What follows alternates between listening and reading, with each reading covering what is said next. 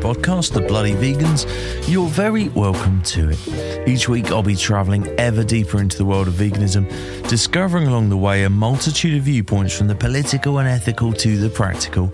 I'll be doing this through a series of conversations, each aiming to further illuminate my understanding and hopefully yours of all things vegan. And this week is no different. This week, I chatted with returning guest Toni Okamoto, the founder of Plant Based on a Budget. Um, we chatted about her brand new book, Plant Based on a Budget Quick and Easy, which comes out on the 7th of March. So if you are listening to this on release day, uh, March the 6th, um, it'll be out tomorrow. How exciting! Uh, do pick up a copy. I've been lucky enough to have a look at one, and it is fantastic, full of awesome stuff. Um, Toni is a real go to when it comes to thinking about how to eat uh, vegan, how to eat uh, healthy, how to have fun when cooking, how to make food that's super nice, comfort food, food for the family, the whole works, but do it all on uh, a budget which, um, let's face it, is um, has never been more pertinent. Uh, certainly in the UK, probably around the world, than it uh, than it is right now. So there you go, well worth checking out Toni's new book. So, uh, without further ado, here is a conversation between me and Toni Okamoto. Toni, it's, it's great to have you back. Thank you so much for joining me. It's I it's, it's late there and early here, but it's, it's, it's awesome to have you on the on the show and returning guest, of course. Um, and I know folks who've listened uh, to the show way back, which we were just chatting before, is almost three years ago now, which is crazy. So we're in 2023. Um, but but it would be good to, to get started with uh, your journey into the world of veganism. I know some folks who've heard the first episode may have heard this before, but it, it would be good to refresh those who perhaps haven't. Uh, well, thank you, first of all, for having me back on the show. And I am going to drop some new knowledge that I didn't share on the on the show. I'm going to take you back a little bit further okay. uh, into my childhood. So, I actually was raised by my grandparents in the first part of my life. My dad was a teenager and went over to the, the Navy and was gone full time. And so I lived with my grandparents and they were retired. And my grandpa grew a lot of the food that we ate, and my grandma cooked it. So that first, most formative years of my life, I had access to really tasty, nutritious food. But when my dad came back, we started living the bachelor life. He was really young, it was just the two of us, and then my brother uh, was born, uh, but he's nine years younger. And we were eating things like chili from a can and hot dogs, or a hamburger helper, or box mac and cheese. And it was food that a dad who was very busy working full time mm. with two children was able to feed his kids. So uh, that's how I started learning it in my adult life or in my um, t- early teenage years and later teenage years of what was normal to eat. And I did mention this in the last episode, but uh, it was really around the time I was in high school that I was learning more about how the food I ate impacted me more than taste, more than sustenance, uh, and how it made me feel. And that was because my coach told me to chill out on the red meat and on the fast food. And I really began to feel better and move toward a vegetarian diet. It was really tough on my family. They love their meat and also culturally uh, they're Mexican, and it's a way of expressing affection and care and celebration. And so that was an obstacle to face, but it has all worked out. I have found my people. I've been supported. I, I, I moved toward veganism when I was 20 uh, in a veg club. I, I, I think community is so extremely important in moving the needle, or it was for me. And uh, from there, it's just been a real wonderful experience exploring new international cuisines and flavors and different types of foods. And it has been the total opposite of restrictive.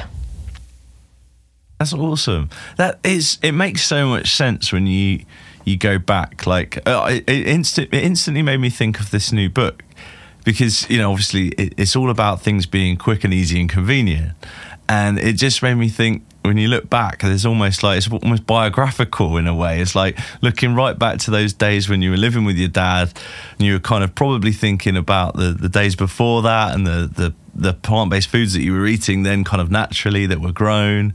And like, how do I, you know, can I then make this more convenient for people mm. who were mm. perhaps in my dad's situation mm-hmm. way back? Do, do you think that was kind of almost deliberate, or do you think that's kind of a subconscious thing? I think it's a little bit of both. My family is a primary motivator of plant based on a budget. They had been from the very beginning, and they always are in the back of my mind. They are the type of people I want to inspire. They have um, a lot of concerns about the accessibility and affordability. And I always take their comments and try to figure out those challenges so that other people who may be facing similar challenges or have similar concerns aren't worried about those because I've already laid out the information for them. And I love that this has been your sort of mission for, for so long, the, the plant based on a budget bit.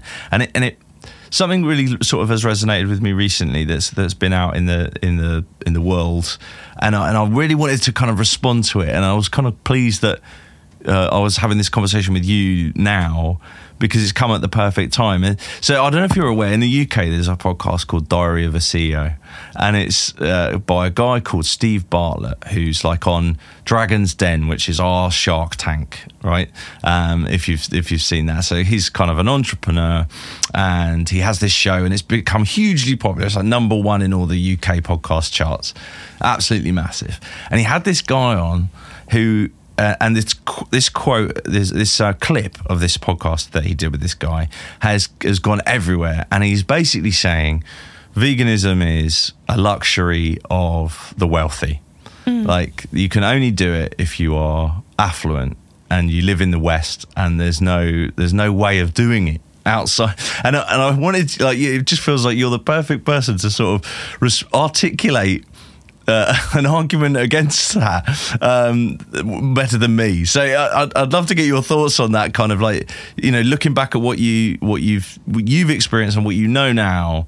You know, if you were in that position, you were in that sort of round table with that with that particular comment. You know, what, what's your what's your view on that? I would speak from firsthand experience. I have lived under the poverty line for most of my adult life. I would say it wasn't until about 2019 when I got married and lived in a dual income household and didn't have children that my life really changed. But before then, I was making, um, I would say, my first serious job. I made $28,000 a year, which is not a lot here. Mm. I live in California. It's one of the most expensive places to live in our country, the United States. Uh, and then I made uh, I got a raise at a different job and I made $34,000. So mm that is not a lot of money, and I was able to thrive on a plant based diet. I learned how to meal plan, I learned where to grocery shop, I learned how to be thoughtful about my food purchases, and it does require some planning, but I have spent now 11 years of my life helping millions of people who are financially challenged learn how to make it uh, a priority and to find a place within their budget to make it work for them and their families. So I'm happy to share more details on the tips and tricks, but uh, to that person, I uh, I am a te- I am the testament that it can be done. Yeah, absolutely, absolutely. Like going right to the, the sort of start of it, and I appreciate this is kind of this is the foundation of like all of your work, like you say, for eleven years, and uh, really crystallized in in sort of um, a concentrated form in this in this new book. I think like this amazing kind of not only are you thinking about the budget, but you're also thinking about the time constraints that people have. I think that's so mm-hmm. important. What what's the kind of the the foundational blocks that you'd suggest for somebody who is on a on a budget, starting out. We're in a cost of living crisis over here in the UK, and they're, they're like, okay, uh, where on earth do I start? Everything I hear about veganism online is, you know. Um, Himalayan salt and ingredients that I just uh, I haven't heard of. They seem expensive. Like where where would they start? the first place to start is in the mindset shift. Uh, two places. One, let's talk about what eating plant based is and what it can be. I hear so often that people get a really worked up with thinking that they're going to have to change the entire way that they eat like replace all of the food in their pantries and really that's not the case a lot of what i eat is pasta and vegetables and sauce, uh, burritos with rice and beans and salsa and uh, tortilla. Like these are foods that people love and enjoy already, and you can still eat those foods and make simple swaps. Instead of ground beef, I use a lot of lentils or beans or tofu and especially when you're cooking with beans and lentils, it is very affordable. Beans, in particular, are one of my favorite favorite ingredients. You can buy them here by the pound. Uh, you can purchase them in bulk, and it's about a dollar fifty. And they expand by three times. So if you're cooking one cup of dried beans, it's going to make three times that amount, and it really stretches for your family's meals throughout the week when you're cooking uh, from those whole foods ingredients. And then the other mindset shift is getting in the place where you're okay saving money.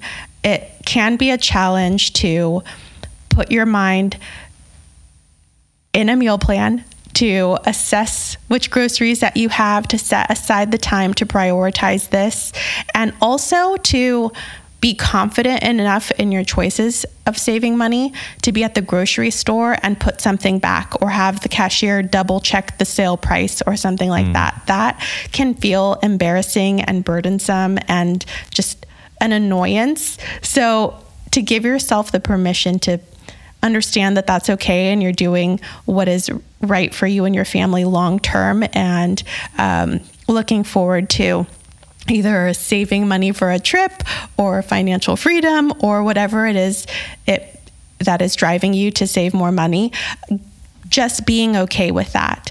And that's the first place i start. Then next the meal plan. That is my primary focus. It has been meal planning and i show people how you can really, really, really stay focused at the grocery store because once you're there and you have no plan, there are so many beautiful colors and distractions and big sale signs that are driving you to buy and purchase impulsively. And we want to avoid that.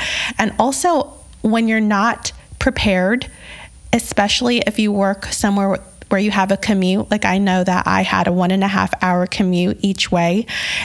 And I didn't have anything at home when I got there, I would make a stop at Chipotle or a drive through or a Subway or something like that for something quick and easy if I didn't have that quick and easy thing at home already.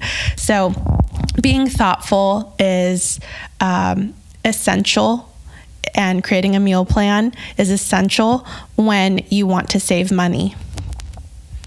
That's awesome advice. I, I love that, and the the idea of um, you know just preparedness. I guess is the thing that sort of jumps out for me. Like th- really thinking consciously about this stuff if you kind of drift through your week and i've done that i do well i probably still do this sometimes like unfortunately but if you kind of drift through you're busy and busy and tired uh, often are the, the, the recipe for going down the wrong path nutritionally, cost wise, the whole work. So yeah, I'm totally with you. Thinking about um, the time aspect, because obviously that's I think that's great advice for like the, the foundational blocks of saving money, whether it be beans at a dollar fifty or like the preparedness piece we just talked about. But when you when you're thinking like time and time is such a like a precious commodity to us now. I guess the next big thing that people would say if they're if they're kind of not in the know not well versed with your your work is well there isn't time like if you're busy if you're a busy person you're a busy dad you're a busy mum you know there isn't time to be to be vegan. It's it's so much easier to put meat at the center of the plate and then a couple of couple of boiled vegetables and you're there. That's a meal. So like how, how would you sort of combat that that kind of notion that time is just not is not there to be vegan? Well, meat needs to be cooked. That's that's just the truth. And so you can you can cook um, tofu in the same amount of time as you're cooking meat, probably less, and also without concern that if you don't cook it as thoroughly, you're not going to get sick. so uh, there's that. But Again, it doesn't have to be so complicated. You can be throwing together very quick, fast meals, and I'll give you some examples. One of my favorite things to eat right now is a hummus pizza. I eat a whole pizza by myself. I'll uh, do a store bought store bought crust, but you can also make your own. And that's another thing that you're going to have to figure out is where you can make compromises on time and money saving. So if you have a little bit of spending money, what are the things that you're going to do that will save you a lot more time? So maybe you don't want to cook your beans on the stove and you want to buy a couple cans of beans instead because you don't have the time to watch the stove for two hours. It, it can be cheaper, but um, maybe you just don't have that time. So uh, I will buy a store bought crust and I will spread hummus on it, put a lot of vegetables, loaded up with fresh vegetables, cucumbers, olives, tomatoes, whatever is on sale at the grocery store will be on that pizza. And then for protein, you can put different types of beans or you can do tofu or tempeh, and it will be delicious and very filling and nutritious. So that takes me about mm, five minutes total time and is filling and a great meal. Uh, that's just one option, but there are so many quick and easy meals in the plant based on a budget quick and easy cookbook to rely rely on in those times. And also i wanted to mention that there are so many different types of ways to meal prep. So i think people have uh, in their head that it requires a lot of effort to do meal prep you go online and you see all these people lining up bento boxes that are all yep. artfully designed. That's not the only way to meal prep. There are lots. There are freezer friendly uh, options where you can um, double or triple the batch of food that you're cooking and freeze the rest of it so that your family can enjoy it at, at a later time. You can do one big batch of something and eat that throughout the week. And there are some tips I have so that you don't get really tired of it. But uh, there are um, there's a way that I prefer to eat, which is mix and match bowls, where I, I make a grain, and um, maybe with that grain, we'll say brown rice, I'll put together some um, burrito bowls or wraps or stir fries throughout the week because I have one thing prepared. And you can use things like frozen vegetables that are already washed and chopped for you so that you're taking away that labor after a long day of work. All you're doing is dumping things in the pan, letting it saute for five minutes, and you're good to go. I love that. Love that idea of the mix and match bowl. And I think like that sort of strikes me in the book as well. You've got mix and match bowls, one pot casseroles, one pot meals, sorry. There's this kind of it, it, again really focused on like the methodology is is convenient the flavors there the, the, but the, but there's also this kind of like you know if if i want something super easy to make it's it's the one pot it's the mix and match like it, it, you know was was that kind of idea of I mean, obviously it's in the title, but you know we've talked about time, but the ease of things is is almost like equally as important. Like uh, for you, like how difficult was it to make recipes that packed all the punch and the flavor and all the stuff that you wanted to to deliver and that you've become known for, but make it super easy for people? It was really important, and a big difference between this book and my other book that's called Plant Based on a Budget, that's all, uh, is when I wrote that book, I had very, very little money. I was in a lot of debt and I was trying to make my way out of it, and I had more time. And so that book shows you how to cook everything from scratch. And now I am in a different place in life. I'm now married, we have a dog, I have a business, and my life just looks so different and I wish I had more time every day. um, and so right now cooking is a means to an end for me to enjoy the meal that I mm. that I cooked.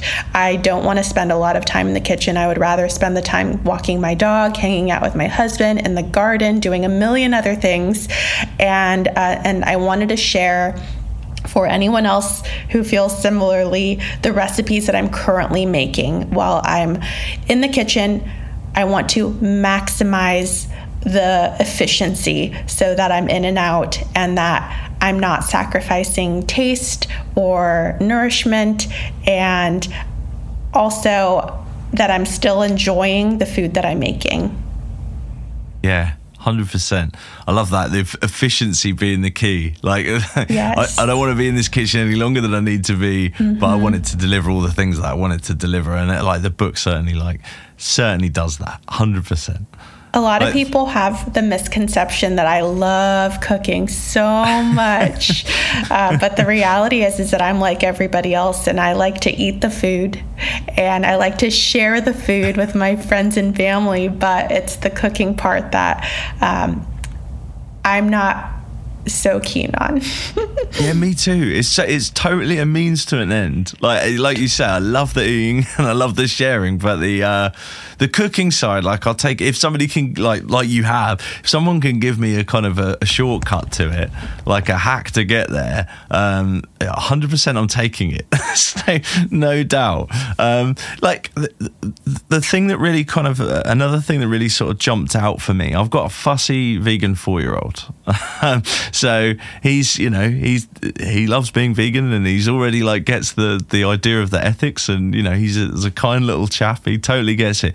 But um, like any four year old, whether they're vegan or not, he uh, is a fussy little chap sometimes uh, and is only into certain things. And that this recipe book, unlike I, have picked up many vegan cookbooks and I've thought this is awesome. Like it's definitely like healthy, nutritious, all this kind of thing. But there is no way on earth if I put that in front of him, he's he's we're not going to have a battle to get him to eat it. it really struck me like we're going through your book. There's so many options that w- that weren't restrictive that weren't kind of the classic whole food plant based like almost quite the, the pious vegan option if you like. There's a lot of um, whether it's waffles pancakes um, there, there's so many options. The pizza bagels like were a standout. There's so many kind of cool options that i think that don't strike me as restrictive. Was that something super important to you as well Absolutely. It may be surprising for you and your audience to learn that my audience at Plant Based on a Budget is primarily non vegetarian.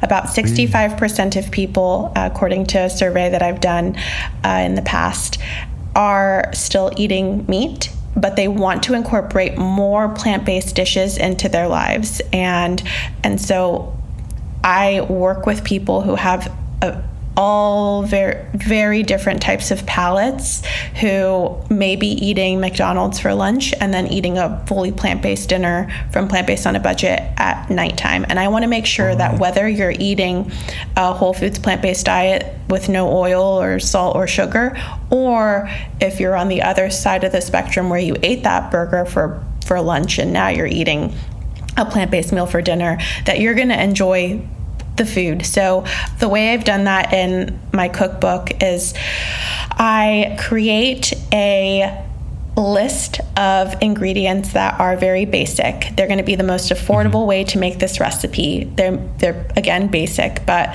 um, will taste good. Then I have optional ingredients. That's um, more spice, more um, herbs, things like that, that will enhance the meal.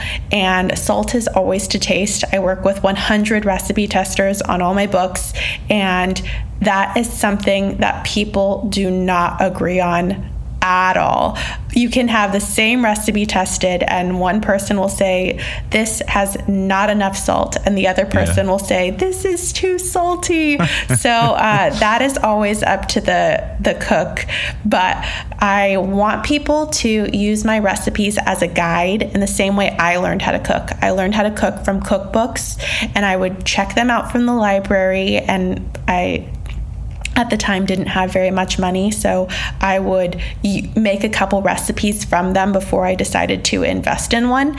And i um, if i really liked just one recipe, I would photocopy it and write all over the photocopied version of all the ways I modified it based on what was more affordable at the grocery store and based on what ingredients I had on hand if I had to do any swaps so that I remembered what tasted good. And I want people to use my cookbooks in the same exact way. I actually leave room in the cookbook. It's called My Tips, and there are some blank lines for people to write in how uh, they made it for their children and their children liked it. Like maybe your kid has a specific preference, and you know if you add this thing, nutritional yeast or vegan cheese or whatever, your kid is going to love it.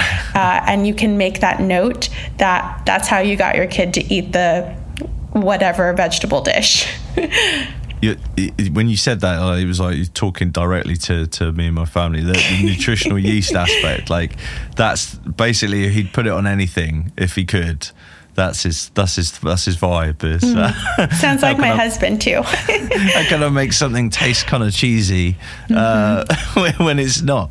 So, so yeah, I, I, love that. What what a great idea. Um, cool. So it, it, would be awesome to, to talk about your podcast because I, I I love the show. I think it's amazing. The guest list is incredible. The the subject matters are always like on point for me. Um, I'd love to talk a little bit about that that amazing show that you've got with uh, Michelle. How it's going? Where did it come from? And how you've built it to the incredible place it is now. Thank you so much. That really means a lot to me. I uh, I wanted to start a podcast for a really long time, and I don't know that we mentioned this on uh, the the last episode where I was on your show with Michelle, but my relationship with Michelle has always been one where she has been hesitant and I have been really persistent. Uh, even in the very beginning of our friendship, when I met her, I wanted to be friends. I felt like she was this radiant person who had a beautiful personality and was so friendly and uh, also was vegan, compassionate, all of the things that I wanted in my life. And so I reached out to her and I said, Hi, I was wondering if you would like to go have a vegan meal with me sometime. I can come out to Oakland. That's about an hour and a half where I live from where I live. Uh, I can come out and we can hang out and it'll be so fun. And she said, Well, that sounds really nice, but I'm actually really busy. I just started my brand, World of Vegan, and I'm super focused and committed to spending all of my time and energy focusing on that. So thank you, but no thank you. And, uh, and so I, uh, I stayed persistent and I told her, okay, look, what if we hang out and create content? For your brand. We can do restaurant reviews, we can do videos, and that's how we started our friendship. And so the podcast was very similar in the fact that I wanted to start the podcast and she was hesitant and it took me quite a while and I remember exactly we had we had just gone down to LA for Expo West and also it was for the premiere of What the Health and um, on that on that trip, we also interviewed Moby, and it was uh, for her YouTube channel, not for a podcast. But she was so inspired by all of it, by watching the premiere of What the Health and seeing what interview can do uh, to change people's lives, and then from interviewing Moby and learning his story in depth. And she was in the car and she said, You know what? Okay, let's do it. And I had spent a year trying to convince her. Uh, and I said, Okay, I'll, I'll take it. Let's do it. And um, we started with just the two of us. It was a podcast originally about how we all have challenges.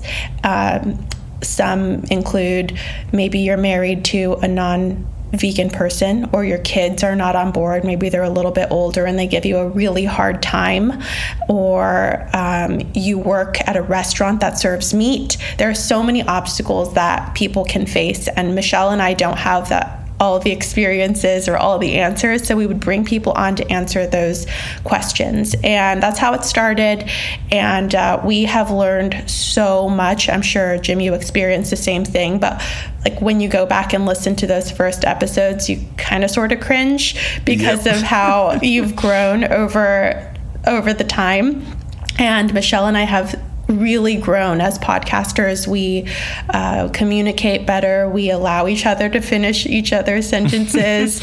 uh, we don't interrupt or laugh too loud. It's it's just more professional, and I appreciate the way we have grown together and learned to support each other and give each other the space to ask questions and to interview the people that we are passionate about interviewing. And the pandemic changed the way we did everything. We used to record in person, and then it forced us to go solo. We were really only doing interviews where we chatted with each other. And then we ran out of topics. So we were like, okay, we need to pivot. And that's when we started reaching out to people uh, in the vegan space and in different categories like health and wellness, fitness, um, medical, etc. And that's where we currently are now. We're talking to experts in their fields who have deeply, thoroughly studied one subject and having them break it down for us. And we learn so much. Even though I've been vegan for 16 years now, I walk away feeling so inspired and so full of knowledge that I didn't have just moments ago. I was going to ask that because, like, as a as a podcaster myself and one who who does an interview show, every episode is like a learning experience, and like it's a hundred and seventy five ish d- deep now of conversations, Ooh. and hundred percent I li- listen back to the first few, and uh, yeah, I'll definitely get the the, the cringe. um, as some of the questions I was asking, uh, as well as obviously like the way it was made and all the rest of it. But you know, you you, you live and you learn, um, and you you build things in public now. That's that's fine.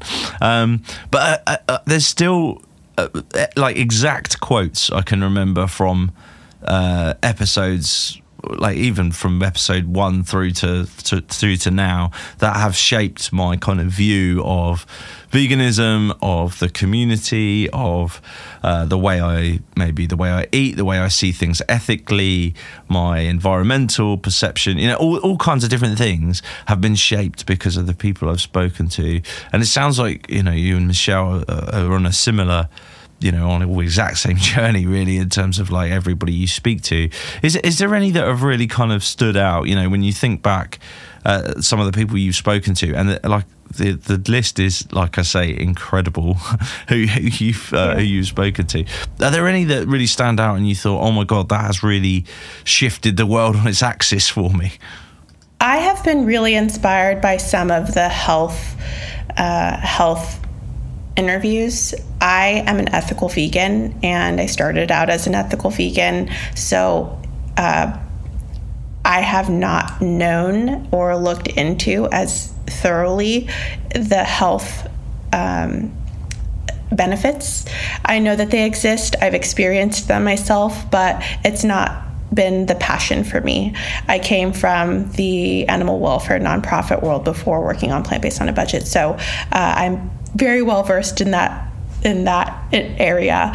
So, learning more information on the long term health benefits and the longevity benefits of eating a plant based diet have been really, really incredible. And there's one episode that I'm looking forward to. It's not yet out, but it's with um, doctors Dean and Ayesha Sherzai about. Um, Alzheimer's. And Alzheimer's has run in my family. My grandma had dementia, and it really ate away at her. And to learn more about it and to understand how the brain works was really incredible. And then also another one was with, uh, I actually did two episodes with Dr. Will Bulsiewicz from the Fiber Fueled um, fiber fueled cookbook and fiber fueled book. And those were fascinating to me. I'm a big, I don't say lover, but I'm a big uh, I'm a big nerd about learning about digestion and talking in depth about how food impacts the the gut was so cool. Yeah, like uh, well, I, I'm I'm totally with you on that. Like for me, I, I mean, I, I remember thinking when I turned vegan, I, I'll probably like keel over at some point. Uh, but it's fine because you know, like at least I'll know I did the right thing, you know. Um, and I, I, was kind of like happy with that uh, to some extent, um, and I felt some health benefits. Sure, I lost some weight at the beginning, and etc. etc. Um, but I, you know, I managed to put it all back on and find all the vegan cake, and you know, it's all it's all fine. I'm probably like well, I'd say I'm, I'm st- statistically healthier than I was before. Definitely, um, you know, blood pressure and, and all the rest of it. Um, but you know, it's never been a concern for me. But when I when I listen to some of your episodes, it, it does it has made me think about that, particularly the health based ones. And I, the one that sort of stood out for me recently was uh, the Doug Evans episode talking mm. about sprouting. Mm-hmm. Um, and just like the the concentration of like nutrients when you when you're eating foods that are um, and I guess this is to some people may hear me say that and say, well, that's a bit contrary to the whole plant based on a budget, quick and easy kind of vibe. Um, but th- but this is like a, another just another angle, I guess, like uh, to to thinking about your nutrition and this the sprouting aspect, like really really struck me, and you know how how much um, is potentially lost, like nutritionally, when we when we kind of have uh, fully grown vegetables and then we cook them and all this kind of stuff. Like I, I, don't I don't know about you, but that episode just really like it really resonated. Yeah, and Doug asserts that it is the most affordable and nutritious way we can be eating. And we actually sprout at home. Um, looking over at our sprouts, my husband is a big time sprouter, actually inspired by Doug Evans. And he, uh, what we do is take we'll say lentils from the grocery store and rinse them under the water, uh, under the faucet. And uh, then he soaks them. Then he starts the sprouting process, which is pretty simple. He has one of those little jars. I think the jars were the only upfront investment, and I think he spent about 20 bucks.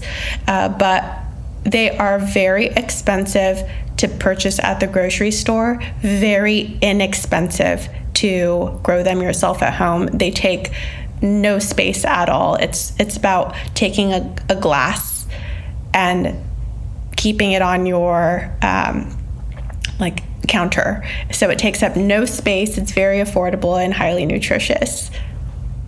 I love that. Well, absolutely top tip. Like, so don't don't think of them as something you need to go to the, right. the grocery store and spend a fortune on. Exactly. Like, like yeah, learn to sprout. I and love he, it. He sprouts all kinds of things. He's always trying something new. I like to get different grains and different um, uh, legumes at the grocery store, uh, dried, and my husband will just try and see if it works. Sometimes it doesn't sprout easily or nicely, but most of the time it does. It's really cool. I love it. It's almost like um, a, a, sort of vegan craft beer. Like it strikes me like that kind of like vibe of like I'm gonna, you know, the DIY nature of it, like the, the, experimentation of it. Like I can imagine getting really in the weeds of, well, pardon the pun, but really in the weeds of sprouting and like getting a bit obsessive over it. I think I might just do that. he's he's really into it, and he is, um, I would say, a big.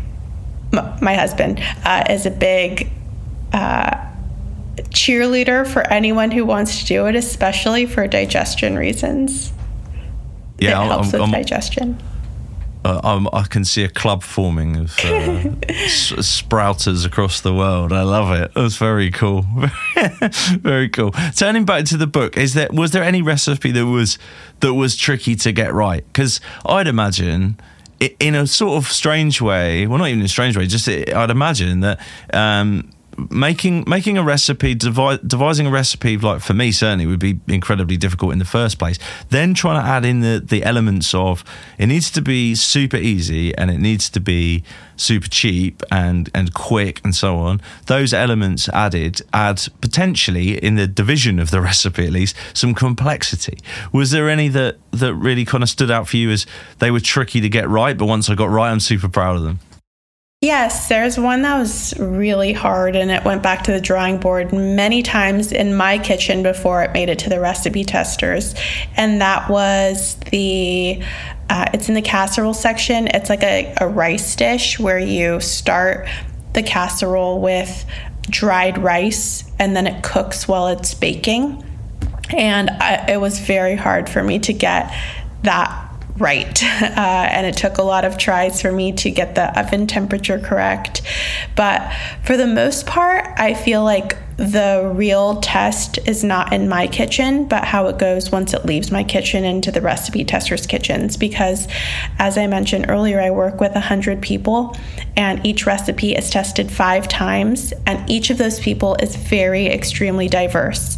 They have different levels of cooking experience, they live in different places, some rural, some big cities, some not near a grocery store, some have children, some don't eat oil, some eat everything. And so everyone is so different. And the recipe has to leave my kitchen and then go to someone's house who may never even cook.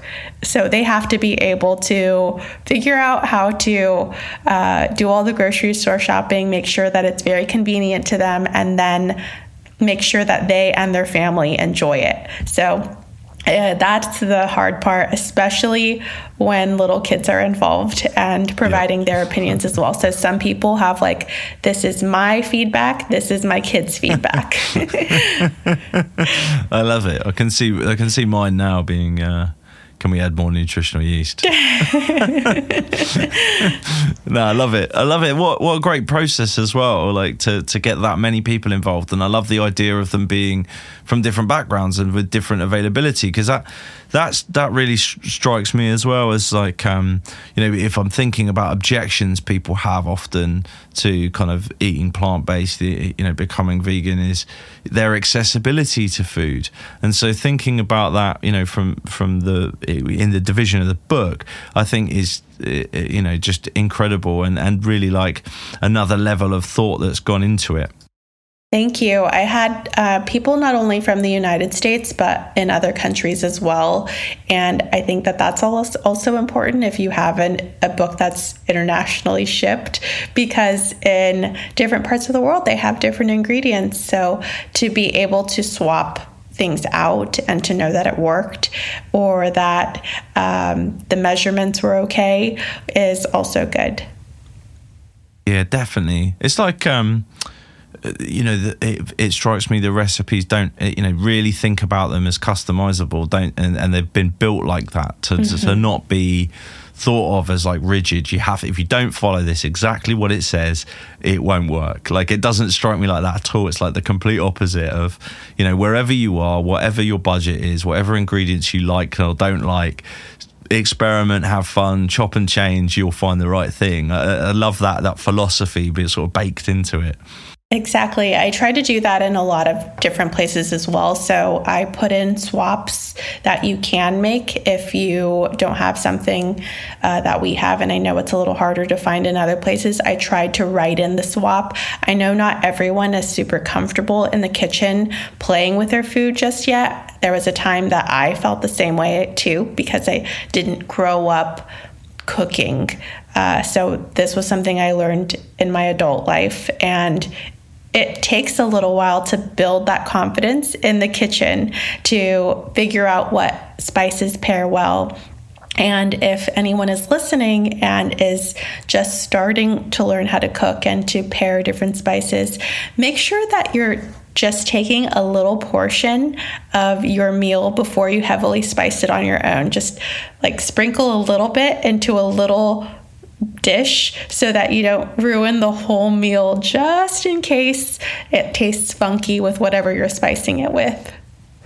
Love that top tip. I, have uh, I've definitely done that myself. Uh, not uh, the opposite of that. I mean, I've, I've, I've, gone uh, all in on something and then We've thought, yeah, I, lo- I, love this spice, and then yeah, it's gone horribly wrong. So I love that idea. Love it. Love it. Um, is there a recipe that if you was to say to somebody, you know, you've picked, they've picked up the book today and they, you know, they they've just opened it up. What would be the one that you'd say? You have to try this one first and to get them hooked? I'm really liking the uh, chili cornbread casserole right now. It is uh, basically a chili on the bottom, and then you pour the batter of the ca- of the corn cornbread on top and then you bake it and that's really tasty. Uh, it is also very hearty and what i love to do when i'm cooking is always think about lunches for the rest of the week. So if i'm putting in the effort i want to make sure that tomorrow for lunch my husband and i are not worrying about what we're eating. So um, the casserole section is one of my favorites. Uh, another dish that I really love is the sopa de fideo. It's like a pasta, a soupy pasta. Uh, you use noodles that are basically angel hair broken up in a tomato base, and it's got zucchini and black beans, onions, garlic, and like a vegetable broth and it's very very tasty and also comforting. And it's something that i grew up eating and when i eat it i'm not sure jim if you have anything like this but you eat it and it kind of transports you back into your childhood and it's just so comforting and warm and cozy and that's that for me yeah, oh, 100%. I love I'm so hungry now. Like, thinking about these these recipes are awesome. That cornbread one like, oh my god. I have to try that. That sounds Very incredible. Good. sounds incredible. So, um, Toni, it's been amazing chatting with you. Where would folks go about finding a, a, copy of the book? And I thoroughly recommend they do find one, but where would they go? You can go to plantbasedonabudgetcookbook.com. Thank you. Incredible. Awesome. Well, I'll put a link in the show notes. So head into there uh, and pick up a copy of the book. Definitely would recommend it. There's so much to try in there um, and super quick, super easy, and also on a budget. So I, I love it. Thank you so much, Toni. It's been awesome chatting. Thank you, Jim. Nice chatting with you again.